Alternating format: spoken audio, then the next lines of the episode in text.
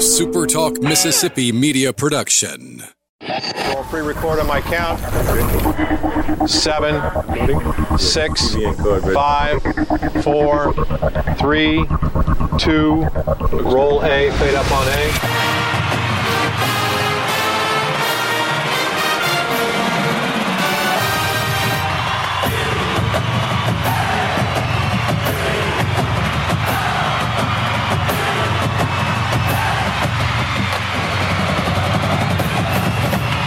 Southern Miss to the top. To the top. You're tuned in to the Eagle Hour. Hey, good afternoon. Welcome to the Southern Bancorp Studios in Hattiesburg and Laurel. Bob Kelly and Luke. It's another edition of the Eagle Hour. We're glad you're tuned in around the state, whatever affiliate you're tuned in on, or whether it's online. Welcome to the show. We're always glad to talk Southern Miss sports with you. Opening segment sponsored by Justin and the gang at Dickey's Barbecue right here in Hattiesburg. And uh, we eat there. We encourage you to. Great food seven days a week. Dickey's will cater any event for you, large or small. One of my favorite all time Golden Eagle baseball players is going to be joining us shortly, J.C. Keys, and we're going to reminisce about many things, including the night in 2019 that he humiliated the Ole Miss Rebels and shut them out here at Pete Taylor Park. That's always good to talk about. But first, we're going to visit with a M Club Hall of Fame member, a standout soccer player who is now a doctor and the executive director of the National Center for Spectator Sports Safety and Security, located right here at Southern Miss. Dr. Stacy Hall joins the Eagle Hour. And uh, Dr. Hall, thank you, first of all, for your time. No, thank you. Thank you. It's a pleasure to be with you today and uh, appreciate the introduction. This is so interesting. Um, uh, that this is located at Southern Miss. Just give us an overview, if you will, before we all get involved here. What does the National Center for Spectator Sports Safety and Security do from the campus of Southern Miss? Absolutely. Uh, well, we were established in 2006, really um, in the aftermath of 9 11, when the Department of Homeland Security and FEMA realized that any large mass gathering of people uh, are potential targets of, of terrorism, and of course, sports falls into that uh, category. Sports being such an integral part of American society, and you know, college ball games. You know, some stadiums hold over a hundred thousand uh, people. But at, at, that time, they they were uh, looking at funding different anti-terrorism. Um, training programs and technologies. And at that time, myself, I was a, a, a doctoral student. Uh, myself and Dr. Lou Marciani and Dr. Walter Cooper and a few others on the team at the time saw an opportunity to submit a grant to uh, FEMA to develop training, uh, specifically risk management training for collegiate sports safety and security uh, teams. And, and those uh, teams really comprise of the key stakeholders responsible for making sure we go home safely after a game. That's local law enforcement, campus police, emergency management, fire hazmat, your facility manager event organizer, and sometimes public um, health. So we, we, we were very lucky. We submitted a grant and got uh, about $3.6 million to develop that first course in risk management. And really, fast forward, we now have seven DHS FEMA approved courses uh, in our catalog covering topics such as uh, evacuation management, incident management, crisis communications, and we are uh, will hopefully be releasing soon a new course in in crowd management. But training is one of our key pillars uh, of our of our mission. Uh, our focus is to support the sports and entertainment industries through innovative research as well uh, as training, and also through our outreach uh, activities. And like I said, we're partially funded by DHS uh, FEMA, and we're very fortunate to have a uh, a national advisory board com- comprised of 30 members we have right now of the C uh, the executive level uh, individuals such as the VPs of security for the professional sports leagues in, in North America. And, and that advisory board helps um, guide our strategic priorities like what training programs what resources are needed uh, within uh, the the landscape. So I, I mean, I, I can delve into any of those particular missionaries of training, research, and, and, and, outreach if, if you'd like. Well, what's what's cool to me, Dr. Hall, is this, of course, the Super Bowl coming up this weekend, SoFi Stadium in Los Angeles. And so you guys, among other things, developed safety protocols specifically for SoFi, which if, if the Super Bowl was being held at, at the Cowboy Stadium or at at Raymond James Stadiums in Tampa, the protocols would be different. You've got plans in place specifically for SoFi coming up for the Super Bowl this weekend, and they were all originated there at Southern Miss. Pretty cool. Well, actually, the um, the Super Bowl is considered a, a special uh, event, just like other major events like the the Olympics, and they get that classification um, really because of the, its profile and status. Um, uh, you know, there's going to be VIPs, dignitaries there, obviously, and uh, with with the date and time being known for years in advance, a lot of the pl- planning and training and, and the exercising of those plans really uh, begins years uh, in advance. But it's it's really the Department of Homeland Security that. Uh, they, they designate special events uh, on particular levels, and, and um, they have designated the, the, the Super Bowl this year as a level one.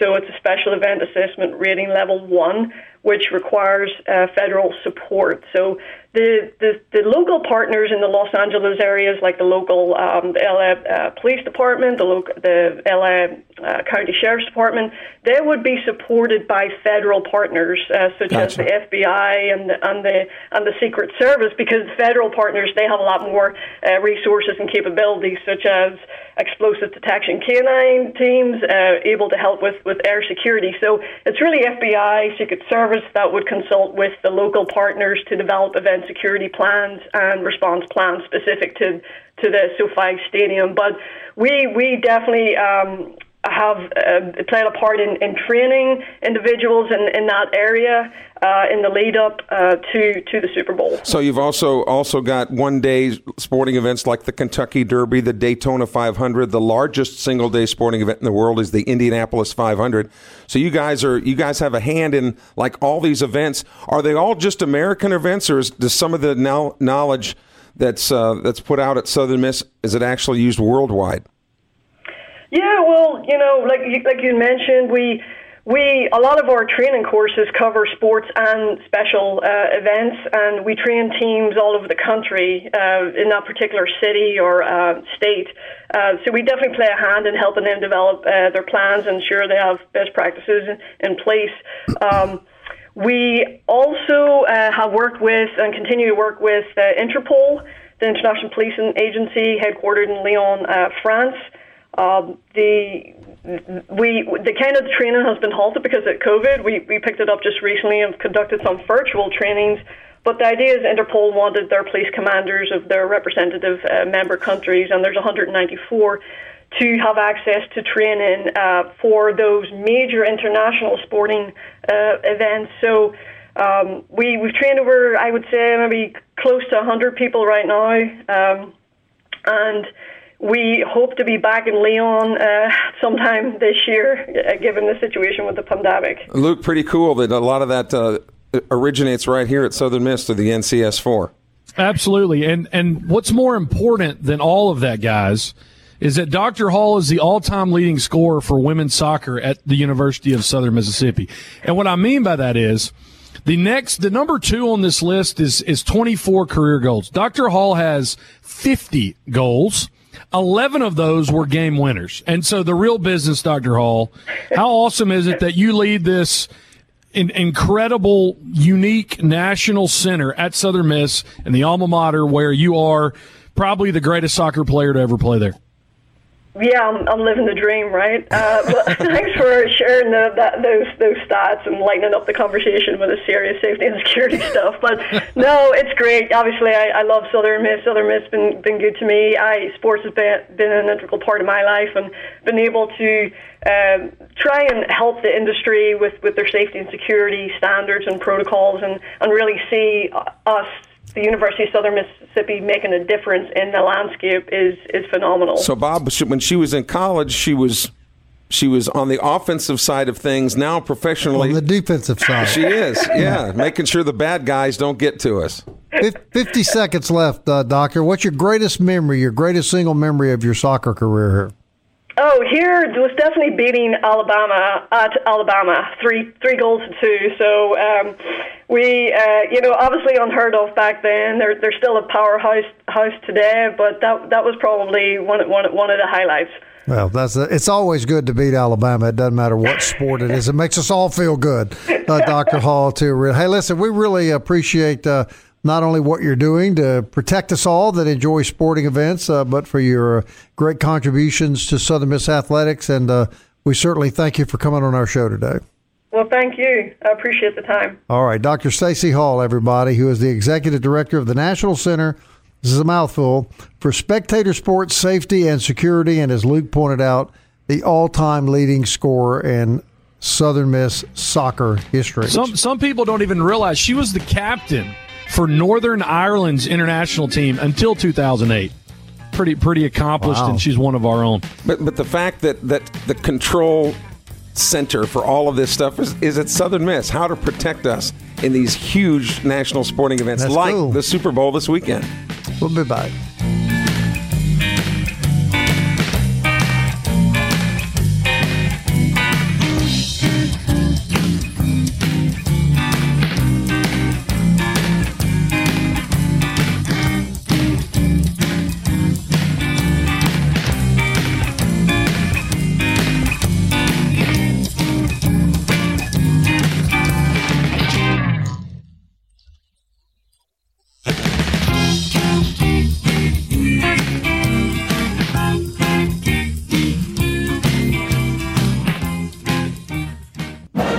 Southern Miss to the top. To the top. You're tuned in to the Eagle Hour. Hey, we want to thank Dr. Stacy Hall for joining us in the first segment of the Eagle Hour.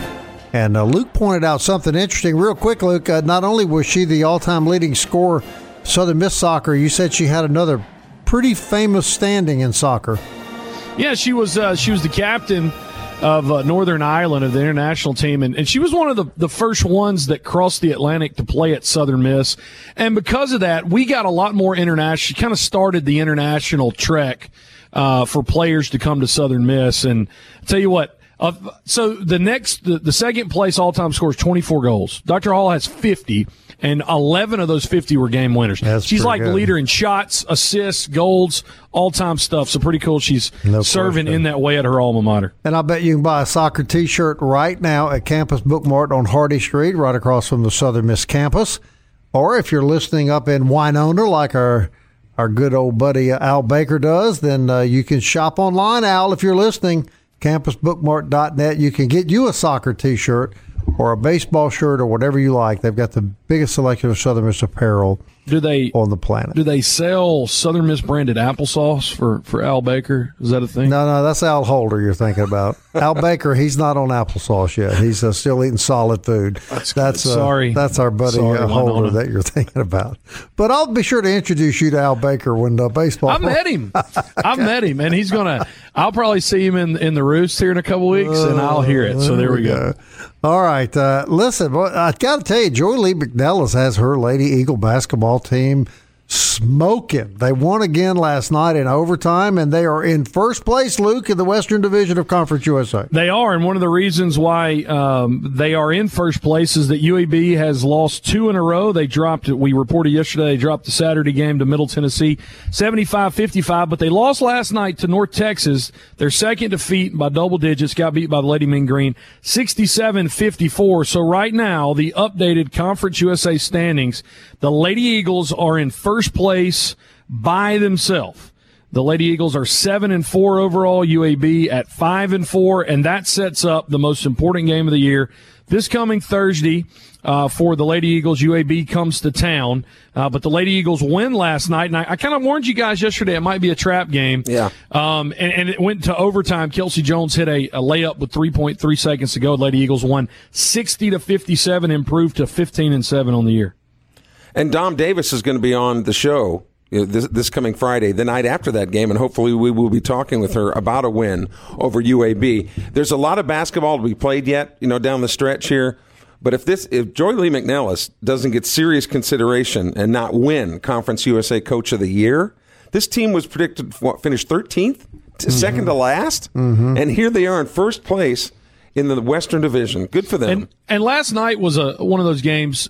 Good good teams when they have off nights, they find ways to win because UTSA was at the bottom of the barrel in the West. Southern Miss came in really hot. They've uh, we talked about yesterday. I think five out of the last six they had won, and they didn't shoot the ball well. Shot at thirty five percent from the floor, only thirty three percent behind the arc.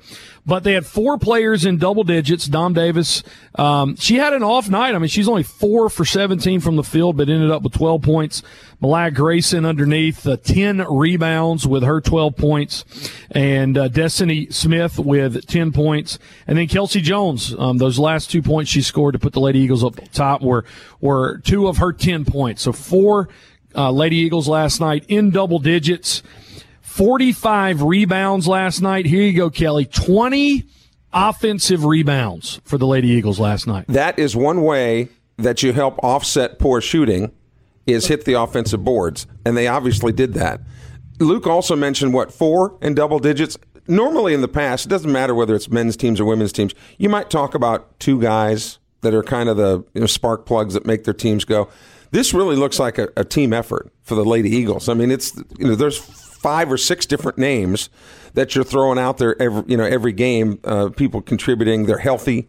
Uh, they're confident. They're playing some home games.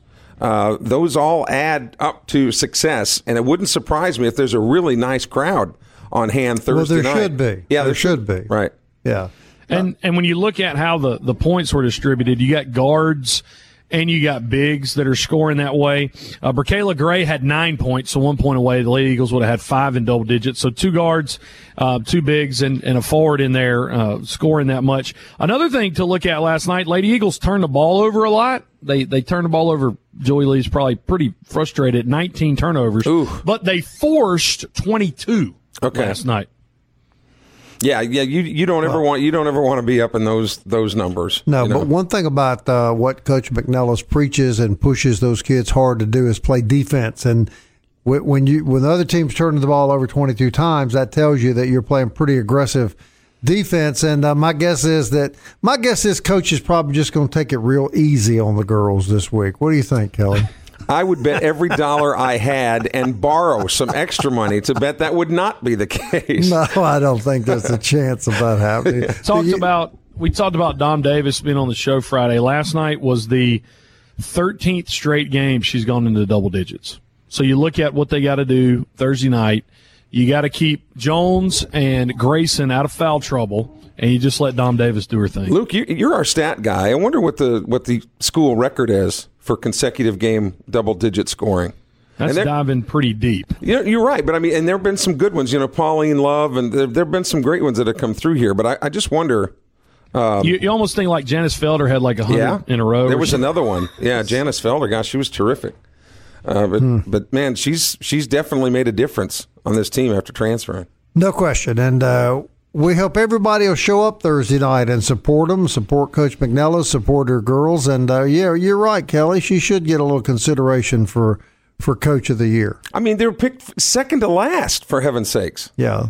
And and here it, it, and the way that they're playing right now, not only are they in first place, if they win this game Thursday night, they would get any tiebreaker with you unless they unless they have to play them a second time. I'm not sure how, but they would have at least one of those games in hand. Now, Mr. Statman over in Laurel, I'm going to throw a curveball at you. Something we failed to mention yesterday is uh, the track and field team had a great weekend this past weekend. Luke, can you pull that up pretty quickly? Uh, Yeah, we, we talked about really it a little well. bit at the at the end yesterday, but yeah, there was uh, Corvell Todd um, won his event, and then um, his name is escaping right now. Our shot put guy set a new record for that. So yeah, I'll pull that up and share that with you later the program. Coach John Stewart's just done a fantastic job, and that's a, that's a sport that kind of flies under the radar. We try not to let it uh, do that here, but boy, Kelly, we we really do have a nationally competitive track and field program. Will, you coming up on on this weekend? You got softball starting on Friday. Looks like the weather's going to cooperate for a really nice you know, doubleheader opening day for the softball team. The golf team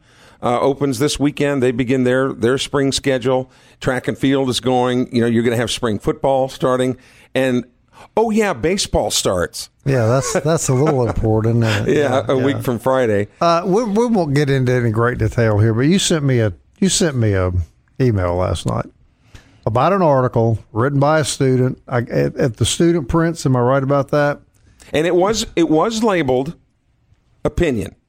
So Well, it, it was an editorial. And it was just another attack on the Dixie Darlings and how, you know, uh, the name is just so racist. And, uh, you know, I'm so tired of this. I mean, have we not put to bed the fact that the Dixie Darling organization is a great tradition at Southern Miss? There's nothing racist about the term Dixie, it is a geographical term for a geographical part of the United States. The young lady unfortunately uh, didn't take a lot of geography classes clearly because uh, because she she doesn't understand that Dixie is a terminology for the southeastern part of the United States. We're not going to see this ugly beast rise its head again, are we, Kelly Santa? I hope not. I hope not. Bob. Uh, and and in in the opinion, and again, clearly it's labeled opinion. She said that it was her view that school administrators promised, and that's a quote, promised that the Dixie I Darling don't think that's accurate. name would be changed, and I don't think that's that. I don't think that's accurate either. Um, but she she wants the name changed. I would love to put this young millennial in the same room with the lady that you brought on the show, who was the original member of the Dixie Darlings. I think that would be a good conversation, you know, to be had if, if you're going to cover it from all angles. Correct. Which you should. But Correct. again, it, it was not presented as a news article. It was No. presented as a, as an editorial. So um, God, it just speaks so to to just just my Bob Getty's opinion, but it speaks so strongly to the way kids are being educated. It was such a one sided, my view or there is no view, that it it's sad, Kelly. It's just sad. But and that's why that's why I mentioned it was labeled an editorial, and that's kind of what editorials are. Yeah. You know, uh, whether you agree with it or not. You know that, um, but it did. yeah, I was I was shocked to see it because honestly, I thought that subject had been put to bed. I thought the alumni of this university had made itself very clear how they felt about that. But according to her, a promise has not A been promise is a promise, Kelly. has not been fulfilled by the university. so we'll see. That's Kelly, that's, just, uh, that's out of our hands, right, Bob? this music kicks in. Just make sure your elbows are the right height. Okay, that's all. Get those elbows up, Kelly. And. I, I, I love the way you look in those white boots. Is this Supertramp, isn't it? This is Supertramp. From Breakfast in America, How about you? one of the I wasn't greatest. born. That's what Luke was no thinking when he heard that. When he heard that of song, what's happening. it is sad how they don't understand music. This is one of It's the greatest albums ever, man. no question. J.C. Keys is next.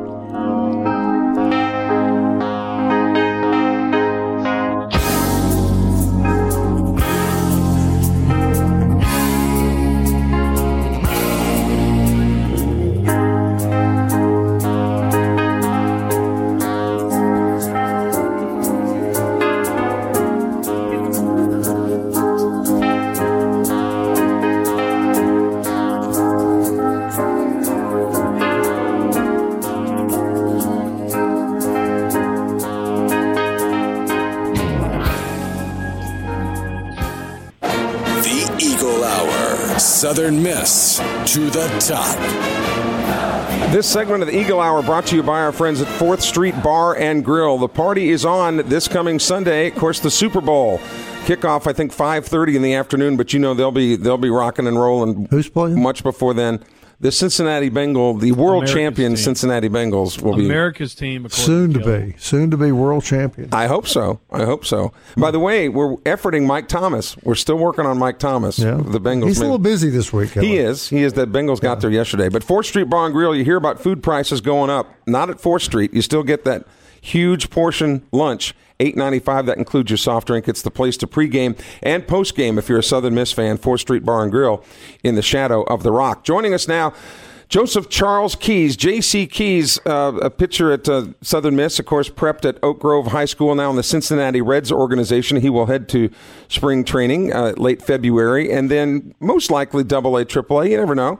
And uh, he'll get that assignment once spring training is over. But he joins us now to reminisce about one of Bob Getty's favorite memories of J.C. Keys, the night that he humiliated. Let me, let me take him back to it. Okay. JC, do you remember this? All right. A glorious night, 2019, Pete Taylor Park. The self-proclaimed great Ole Miss Rebels were in town. Close ball game, as you would expect. In comes J.C. Keys. Five and a third innings, six strikeouts, no runs, and he sends the Rebels back to the bus with their legs tucked between their ears. Do you remember that night, JC? Because I damn sure do. oh yeah, I remember that night. Uh, probably one of my best performances at uh, Southern Miss. Electric too, wasn't it? It was. It was. Uh, the atmosphere was electric. Everything about that game was awesome. And making fun of Ole Miss, but obviously they're a quality team, great program. Anytime they come to Pete Taylor Park, it's it's a battle. And uh, that that night they, they hand you the ball and uh, you stand up and and you uh, put the game away for Southern Miss. So I'm I'm glad you still remember that because all of us sure do. Hey, JC, I wanted to ask you, you know, anytime you're on the mound, how soon do you know whether you quote unquote have it or don't have it that particular night? Um, I think it just depends on like, I mean, when you're going out on the mound, you want to know that you have it every time, um, but you also have the feeling like, okay, my my curveball isn't working tonight, so I'm gonna have to work with what I have. Um, maybe my secondary pitch or, um, getting them off off with a changeup or something like that. Um, you just have to be able to um, uh, be able to get comfortable with whatever you have working with that night. Now we have to put things into perspective. For J.C. Key's curveball to not work, it only breaks a foot and a half when, when it's working, it, break, right. it breaks about three feet. Right, right. right? But right. one of the things that I've always admired about you, Jake, JC, is you're not you're not a tall guy, all right, but you've never let your your um, vertical impairment, you know, cause any problems on the pitcher's mound because these prototype pitchers now they all want them to be six four, six five, six six. Well, you're not that, but it has not changed your ability to be effective. Is it all about mechanics then? Uh, I think it's all about um, how you put yourself in position to be able to um, increase velocity or um, just being able to have the, the heart to know that the measurements of your body doesn't really matter when you're out there on the mound because it's all about heart. If you if you have that dog in you, if you have that fight in you, and the the prototypical pitcher doesn't really matter. if you can go out there and fight. Now, now I do know. Before I throw it to Luke here, I do know that you because I saw you last week. You've been in the weight room. Uh, yeah, that that's that's quite obvious. Is that by design? Then is that something that the Reds wanted to do, or something you just want to do for yourself? Well, this all season, or before this all season, I told yes what was one of the things that I wanted to do, work on this all season, and I said was to get a little bit bigger um, in the weight room um, and lose a little bit of body fat, um, which I didn't have that much, but just a couple of percentages off and be able to come into spring training bigger. Body. And, okay. I'm glad you clarified, JC, because I was okay, like, you can hang out with Sander, and you know, that'll take body fat. now I'm the king of body fat. You want to talk body fat? Yeah, it's not you, JC. It's not you. Go ahead, Luke. All right, so so you don't have to throw all your stuff out there, all your cards on the table, but the the curveball is something that is when it's working, as we've said, it's amazement. How did that develop for you as a pitcher? Was it something at Oak Grove that you caught on as a sophomore or junior? Was something you developed at Southern Miss? Well, it was uh, I think when I was playing at Optimist Park. Um, one of my coaches was trying to teach me how to throw a cutter and I could never I could never grasp it. And finally, like I was just messing around with it, and um, end up like starting to like flick my wrist, and it kind of just like developed. And I talked with my dad about it because he would never let me throw a curveball at that young of age. And I asked him, I was like, "Hey, can I can I throw this to you real quick?" Spun it to him, and he was like, "Wow." And ever since then, my sophomore year is when I started pitching at Oak Grove. That's when I really started throwing it, and people started to see how really good good it was. How how do you you know what's your advice for because that's the big question. We see so many kids having Tommy John, and some of it's because of the you know the, the pressure they put on the elbow because they throw too soon. And what's kind of what what was kind of your balance, you know, so that your arm is is still has what it is and it's been protected in that way now that you're a professional. Well, I think it was pretty much my dad. My dad, like I said, he didn't allow me to throw a curveball until I was seven, 16, 17 years old. Um, and you see, like, a lot of kids nowadays, when they're younger, they're spinning a lot of curveballs, and it's causing a lot of tension on the arms at a younger age when they're not fully developed. So I would just say to the guys that are younger, just hold off on the curveball, develop a changeup, or um, and really establish your fastball because that's when you're supposed to build command is at that young of age, um, and just wait until you're older and your body's kind of more mature to spin a curveball. We uh, we we do want to say this because you're one of your fellow Oak Grove mates, Kirk McCarty. But it, it, with him and Sandlin being in Cleveland, is is there any like friendly banter between the two Ohio teams? I mean, we know Kirk talks, and we know that most of the time when he talks, it's smack, which uh, he can or cannot back up. But I'm saying, is it fun to to be able to jaw with those guys back and forth now that you guys are all professionals? It is. It is. I, uh, I see Kirk and Sandlin every now and then when I'm out there spring training. Um, of course, we're always busy, but every when we're when we're done, we'll probably grab like dinner or something after our day's done um, because they're like literally right next door to us. Um, but it is. It's a it's a great time knowing that those guys are having success um, at the professional level and able to continue their career and have fun with it. You know, JC, one of the things I loved about you and Taylor Braley and Kirk McCarty and Matthew Guidry is that you are all local kids that grew up here playing baseball, played baseball locally, and you stayed here to play for the Golden Eagles. Did you grow up wanting to play Southern Miss baseball? Uh, what what what was the circumstance that had you go to Southern Miss, JC?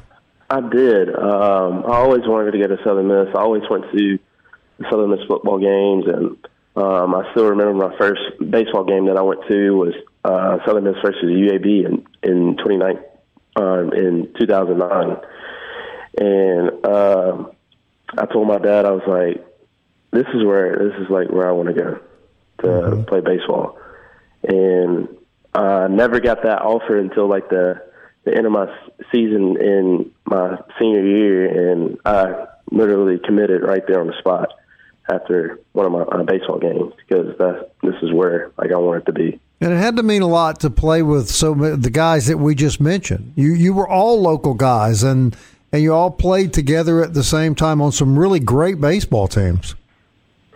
Yeah, it made it a lot easier um, coming in as a, a, a young guy, having guys that you played with in high school, knowing a lot of older guys on the team made it really more settling for me to come in and be myself and be able to learn and uh, grow as a player. Makes sense. JC, I want to ask you just real quick, uh, in the last minute with you. The strike is, is gone, the lockout continues.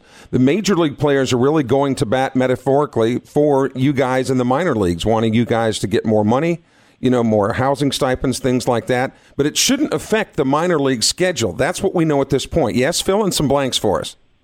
It doesn't. It doesn't affect the minor league at all. Um, like I said, we still report and we still our season still starts um, on time. Um, not sure what they'll do about the the big leagues on whether they're pushing it back or whether they're calling minor leaguers up to play in the big leagues. They haven't really notified us on that yet. But I think but. it's pretty cool that the big league guys, They're the multi, yeah, the multimillionaires are putting their necks on the line for you guys. I think that's cool. I know that, that is that is awesome. Um, to be able to, you know, put us forward and um, kind of help us out to be able to increase money and uh, help us out throughout the year. JC, you will remain one of our all-time favorite Golden Eagles and one of the great players in our proud baseball history. And we thank you for being on the show again. Yes, sir. Thank you for having me. JC Keys, everybody. We'll be right back.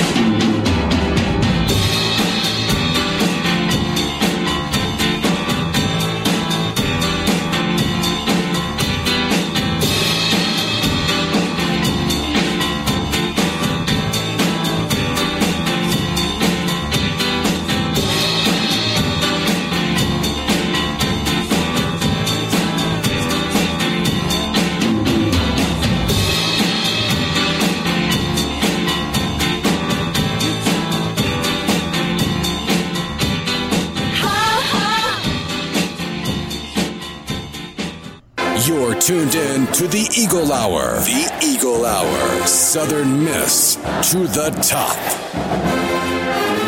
Final segment on this Tuesday brought to you by DBAT and D1 Training. They're on Hardy Street in Hattiesburg and always online, dbathattiesburg.com. Lady Eagles win last night 60 to 57 over UTSA, first place in the West. And one of those uh, players in double digits last night who had 32 points in a game over the weekend, Malaya Grayson, Hattiesburg's own Malaya Grayson. She is the Conference USA Player of the Week. They announced that um, today. And uh, so, congratulations uh, to uh, Malaya Grayson, Conference USA Player of the Week, helping the Lady Eagles into first place in the Conference USA West. A few more uh, all conference preseason teams for Southern Miss softball. Tata Davis and Destiny Brown named today to preseason Conference USA. Both of those ladies uh, return and should have great years uh, for Southern Miss this year. They start Friday, the Black and Gold Invitational at the softball complex. Take on North Alabama at 4:30 and take on St. Louis at seven. And then, uh, as we uh, as we mentioned a little earlier, Golden Eagles track team over the weekend uh, at the USA Invitational hosted by South Alabama.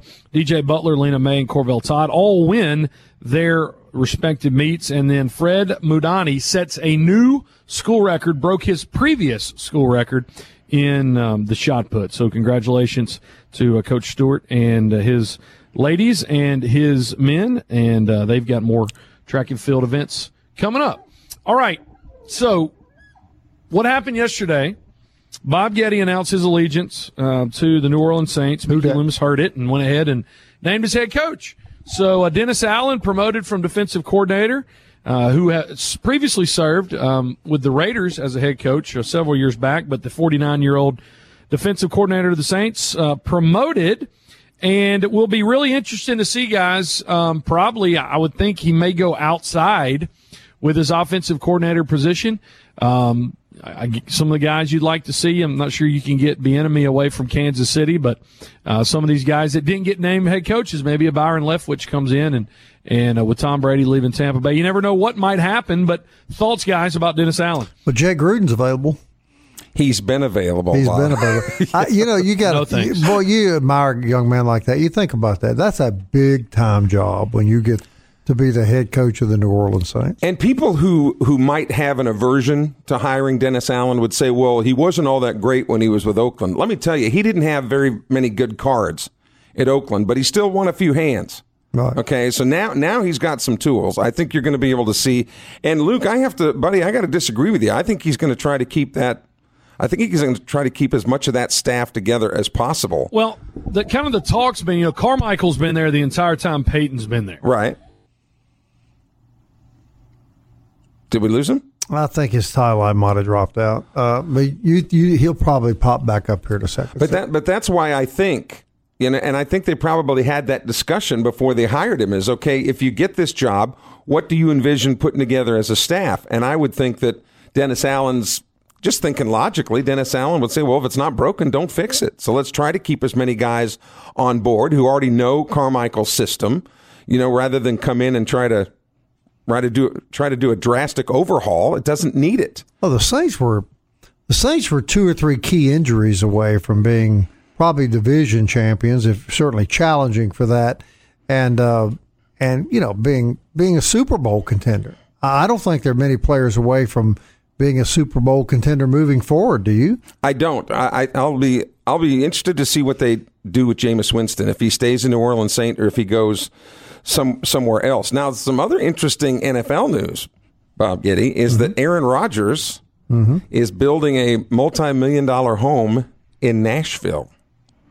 Now, Ryan, Boy, I'll tell you what, Ryan Tannehill, you know, has taken a lot of heat for those three interceptions he threw against the Bengals that allowed the Bengals to. Man, you put him on that team. So, and with Julio Julio Jones and uh, with that beast in the backfield. Yes, and, uh, they're a good defensive team, good coaching staff. I think one of the really bright young coaches in the league. So could Aaron Rodgers wind up in Tennessee? That we'll see. I've also seen. I think it'd be a good good landing. Oh, good. Spot. You're back. All right, Luke. Finish your thoughts. I know you're tired. Yeah, I don't. I don't know how. I don't know how there, there's minions that are cutting lines. Anyway, long and short of it is they wanted to keep the culture. Allen's a safe hire, but there's a reason why players like him, and since 2017, the Saints defense has been one of the best in the league. You can't go wrong with that. So will he go outside and get his own OC or or uh, because he's not going to have really anything on the offensive side of the ball. So it's either Pete Carmichael you bring in your own OC. And now Coach Brian Flores, uh, in a statement this morning released by his attorney, Coach Flores is stating that the only reason he did not get the Saints job was because the Saints are finding him to be a liability because he spoke up about perceived racism in the NFL. Hmm. So I think that I think this thing is going to really get messy. Well, um, I got to tell you this. I'm I'm not going to get into all the racial stuff, but I was pretty shocked when he was fired. As the, I was too. He had really begun to turn the Miami franchise around. No, no question about that. And, and 19 just, wins in, in, two years. Yeah, and I just have to wonder if he he just wasn't a big Tua fan. Apparently. Yeah. Uh, all right. Speaking of great coaches, Larry Fedora on the Eagle Hour tomorrow. Jay Ladner. We've got all kinds of uh, head coaches uh, coming at you tomorrow. Kelly will be out. Luke and I'll handle things. And until then, Southern Miss to, to the, the, top. top. Slipping, slipping, slipping into the future. Time keeps on slipping, slipping, slipping into the future.